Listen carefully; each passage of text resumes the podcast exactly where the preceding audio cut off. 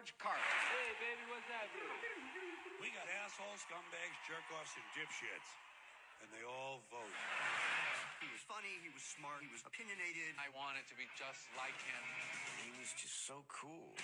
Here's the list of words you can't say all the time. Shit, piss, fuck, cunt, cocksucker, motherfucker, and tits. And the crowd goes crazy. Shit, piss, fuck, cunt, cocksucker, motherfucker, and tits. They arrested me for profanity. The Supreme Court restricts the broadcast of dirty words. I'm gonna jump to it right now. He's the Beatles of comedy. I began this dream of standing in front of people and having their attention. My mother was his biggest champion. She just had a way of lifting people up and believing in them. They were comrades in arms. But then what happened was superstardom. My mom was alone all the time. She's feeling left behind. And now the drugs are there. And that really did undermine everything in our family. I did as much cocaine as there was in the immediate three-county area at that time. He had collapsed in on himself. My career began to wane. I had to find my voice. In nineteen eighty-eight, we were going to go to the show to laugh at him because he was this older comic, and Carlin came out with like a howitzer. Now they're thinking about banning toy guns, and they're going to keep the fucking real ones! Didn't want to be that George Carlin anymore. You want to be a different George Carlin. What I really was, was a rebel. Can't educate our young people, can't get health care to our old people, but we can bomb the shit out of your country, all right? Come on the rise and win. Stand-up's the hardest thing. He did the hardest thing for the longest time. He was challenging society to be better. Life is sacred? Who said so? God? Hey, if you read history, you realize that God is one of the leading mm. causes of death. George is still relevant. He changed comedy three or four times, and he's still talking to us. Things that he was getting at was so profound to the culture. What would you do if you were the planet trying to defend against this pesky species? Hmm, viruses. They try to divide people so that they can run off with all the fucking money. Bullshit is the glue that binds us as a nation. It's the American dream. Because you have to be asleep to believe it. Come on, arise and win. Yeah! So, good evening. Welcome to the Doctor Zeus Film Podcast. I'm trying to find some footage because something happened. If you've been living under a rock, that wonderful documentary came out in May. It was, for me, it was an event. It was Friday night. I watched it, and then, you know, I, I had a little fun, and then I had to finish it on Saturday because you can't, you know, you can't focus when you've had a little fun. But uh, that was May twentieth, I believe, and here we are, September sixth, and something happened at the Emmys. Something wonderful happened. And first and foremost, those those who are involved with what happened. You got to give thanks to Kelly Carlin McCall. You got to give thanks to Judd Apatow, Judd Apatow and Michael Bonfilio, E P Teddy Leifer, um, Joseph Bajin. Uh, oh, jeez. Now I gotta get it out. Bisham Konsky. Bisham Konsky, Amanda Glaze, and producer Wayne Federman. This was amazing. And I'm trying to look for the speech. Kelly Carlin accepted the Emmy, along with those who helped to bring this documentary that had won for Best um, Outstanding Documentary or Nonfiction Special. It was amazing. I'm so happy it won. Awards don't matter, but in this aspect, when it's a documentary about probably the one of the greatest comedians of all time, um, the Dean, they called him the Dean of Comedy. Um, Kelly Carlin said this: "I want to thank my parents, Brenda and George. A couple of things my dad would want to say to you tonight, one of which is remember to take care of each other and go fuck yourself." Oh my God, this documentary. Um, now I know people who haven't watched it yet, because this is this is true. You you have to get into the mode. You have to. It, it, that's why it's an event. You have to get ready to watch this documentary. And I got ready. I psyched myself up. that week up until it premiered, and I thought, oh, geez. And I psyched myself up, and I absolutely loved it. I loved it. And um, it was pretty bru- It was pretty raw. It was raw. Because, yeah, it starts off with the fun, and then, you know, something happens. Something happens. And um, cocaine and a lot of shit went down, and emotions, and people died. Brenda Brenda Carlin died twenty-five years ago. And um, I, I, you know, I really dived into that story when I got a copy of Kelly Carlin's uh, a, a Carlin Home Prairie or a Home Companion, and and listened to it throughout the pandemic, and it was intense. And I I sent her a message, and she thanked me for it, where I said, "Your book got me through the pandemic." I said, "You know, I I now have a new kind of window into what it was like for you, and what it was like, you know, being the keeper of, of your father's flame." Um, so when was it, the nineteenth or twentieth? Yep, it's the twentieth. Here we go.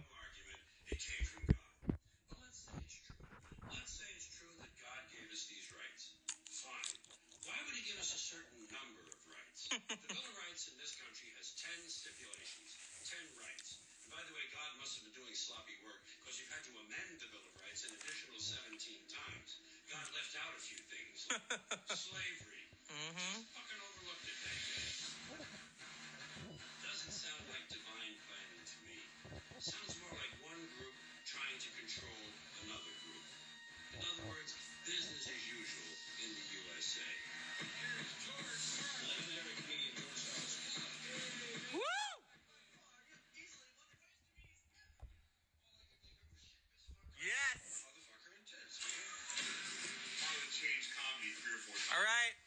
And and and that was me watching it and filming it, because I'm I'm such a nerd, and um, I I loved it, I loved it, and I'll watch it again. I mean, my question is, what is it going to come out on D V D? Because, you know, sometimes I want to have the physical copy.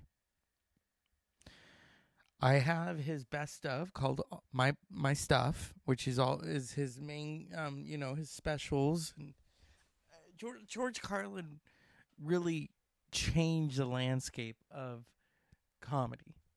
I mean, you know, he started out as a hippy dippy weatherman, and then boom, counterculture, and and that really that made a real difference in people's hearts.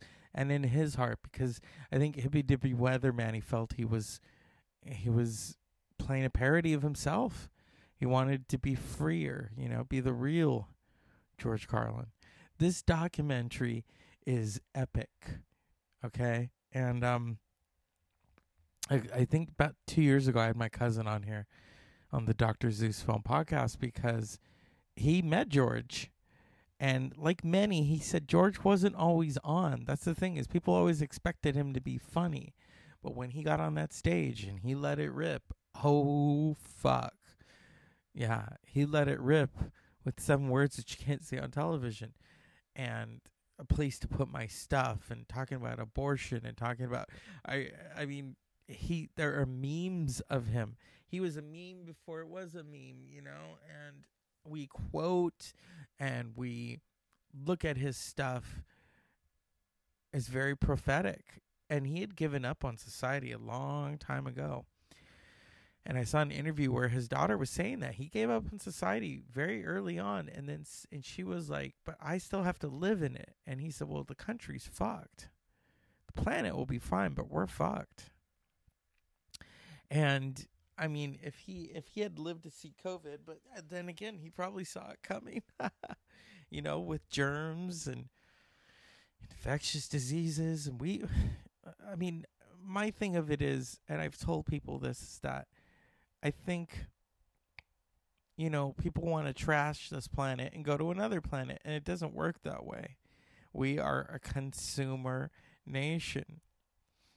We're, we're a consumer planet. we take things and we throw it away. And then we got pack rats. I'm kind of a little bit of a pack rat. I mean, if you saw my room, it looks like a hippie lives here. And I'm not totally a hippie, or maybe a hippie dippy weatherman, but I don't, you know, give you the weather. I mean, it's it's hot as fuck right now here in California.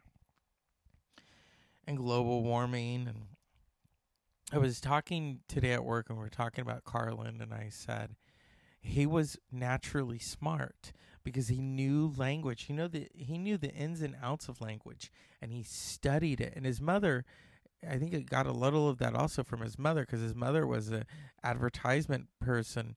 And then his father, his father was a comedian or funny, and he also, you know, gave really good speeches. So he was an orator, and he had that in him. But this documentary, I mean, oh my God! Like I said, it was it was an event.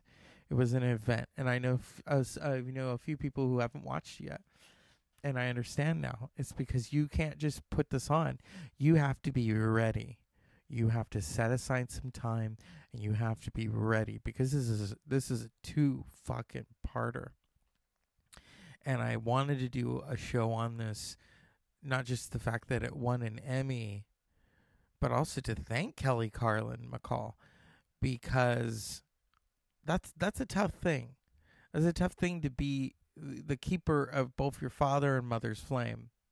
So then when people ask you questions about them, you have to, you can only give them so much, because there's a part of it that you have to retain for yourself, because that's their legacy. So, and I and I can understand it, and, and I, you know, if people want to bombard Kelly with questions about her father, and I think at the same time, a lot of those unanswered questions are in his art, in terms of how he saw things. I mean, if you don't know George Carlin's stance on things, that you haven't watched his specials, and you haven't watched how he mis- he distrusted both sides of the coin, both, you know, political sides. Um, Joan Rivers said something very interesting in her documentary, a piece of work that we're going to honor George at the Ken- at the Kennedy Center, and she says this is everything that George wasn't. He hated the establishment, which is true. He hated the establishment. Yep. So Joan Rivers, Joan Rivers made, that was a good point she made, because what what would he have had? Would he would have accepted it? You know, go to Washington and accept this posthumous honor as a ghost. I think we always kind of ask ourselves, what what might have been if he were here now? Okay. He would be eighty-five years old, all right? Be eighty-five years old, and he probably wouldn't be doing stand-up anymore. He'd probably be writing books. But then again, he's George Carlin. That's like saying Lemmy Kilmister would still be here in his eighties. No. Um... When you are in that business, you look at someone like Lemmy Kilmister, who did sex, drugs, and rock and roll, and, and didn't regret it, and lived to be seventy years old. And then you look at George Carlin. George Carlin lived to be seventy-one years old, okay? And he had a ball. He had a ball. And maybe that was his purpose for seventy-one years, not for eighty years, not for ninety years, not for one hundred. So it's it's hard to say. It's hard to say. Well, you know, some some have said, "Oh, he burned the candle with both ends." He he didn't just burn it; he ripped it apart. Okay, he stood out there, and then what I love about this documentary is it's the different parts. You know, it's okay. He meets Brenda, and then he gets into comedy, and then she basically is his manager and his publicist, and. And and it was and it was a it was a it was a family circus, and then and then Kelly comes into the picture and is born, and things totally changed. And then Lenny Bruce, so it's the beginnings in the seventies, and toward the end of the seventies, he felt burnt out, and then the eighties, everything changed. So yeah, and his health and. And the nineties were a renaissance for him. They were a renaissance because, you know, if you think of, I remember hearing about Jammin' in New York, and, and that was thirty years ago in ninety-two. So George George Carlin, I mean, he's been gone since two thousand eight, fourteen years. And I remember when he died, and it was just, it, it was startling. It was startling. And then talking to people who met him saying, nope, they saw it coming. They saw it coming. And um, I will always, I mean, just be in awe of him. Recently, back in April, his br- older brother, Patrick, died. How old was Patrick? Okay, here we go. Okay. Patrick, Patrick, no, or that was the, fa- oh yeah. Patrick Carlin Junior It's funny because they both had Patrick in the name because, you know, George was George Dennis Patrick Carlin. Maybe a little of that was the confirmation name too. You know, if you're if you're an Irish Catholic, it's the confirmation name. I I was baptized Catholic, but I didn't have a confirmation because I didn't do it. yeah. Um. Uh. Patrick Carlin died. Um. In San Jose. In April of twenty twenty-two. Um, okay, he died April sixteenth at ninety. So he, he had a long run. He was one of um, George's closest confidants in growing up and in adulthood, and then helped him write and helped him produce. And, you know, him and Kelly were the keepers of the flame. Um, but I wanted to talk about Jammin' in New York, because Jammin' in New York, that that really brought him back. Okay, it was George Carlin's fourteenth album and eighth H B O special, recorded on April twenty-fourth, twenty-fifth, nineteen ninety-two at the Paramount Theater on the grounds of the Madison Square Garden, New York City. Topics include the war and the Persian Gulf, similarities and differences among average Americans, and language used at airports. The album won a, a Grammy Award in nineteen ninety-three for Best Spoken Comedy Album. Yep.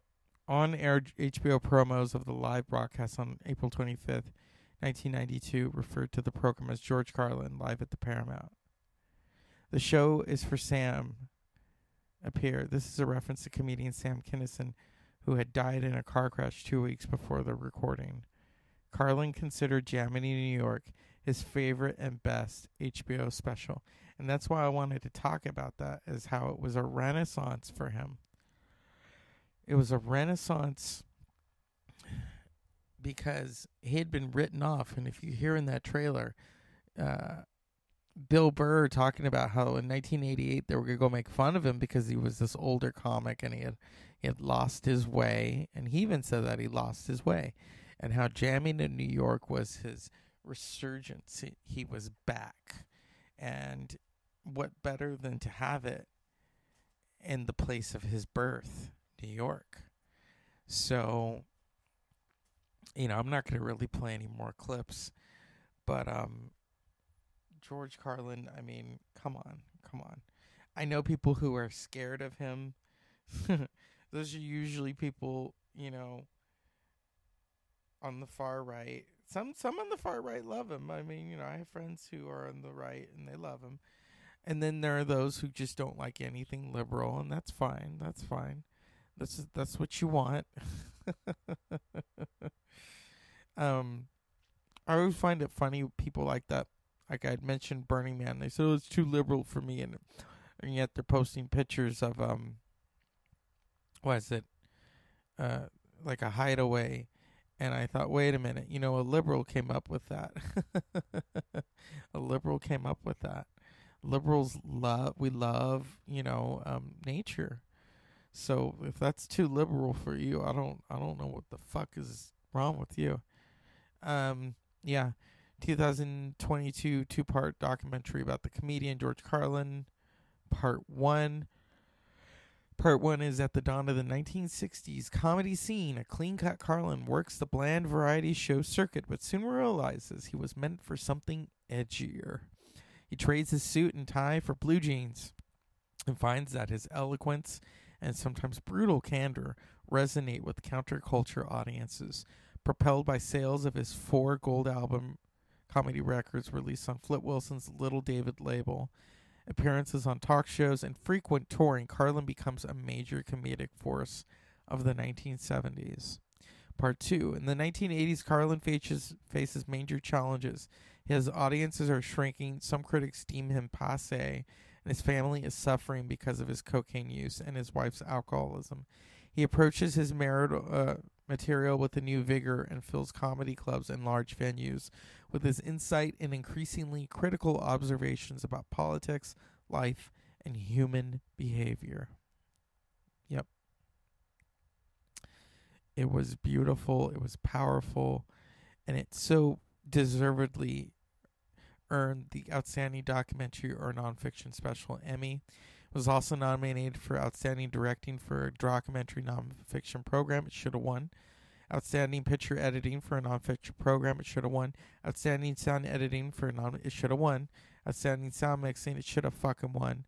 And it is nominated for Television Critics Association Awards, Outstanding Achievement in News and Information. It's also nominated or was nominated for Best Streaming Docuseries or Nonfiction Series, George Carlin's American Dream. And we know why it's called The American Dream. Because he said, it's called The American Dream because you have to be asleep to realize it. That's true. That's true. I trust me, I'm not trying to do his impression. But I I love this documentary, and I wanted to talk about it because it's so profound. So it really deservedly so won that Emmy. It really did. And I want to thank everyone that was part of the making of this documentary. But first and foremost, we have to give thanks to Kelly Carlin McCall. We do. And thank you. Thank you for sharing your father with us, but also sharing your insight into life, into humor. And he would be very proud of this documentary. And I know I was proud, because I'll admit something to you, my audience. The reason why I couldn't finish it on May twentieth is because I took an edible. And so I'm watching it all, really, all the reason, all, all the way th- throughout it, I realized, oh, shit, I think I just had a minor stroke. Anyway, I I realized, oh, shit, I can't finish this because I because when you're on those things, you can't focus. So I just went to sleep. And then the next day, went and had Mexican food. And then I came back and I finished it. And it was out of this fucking world. So that's the Doctor Zeus Film Podcast.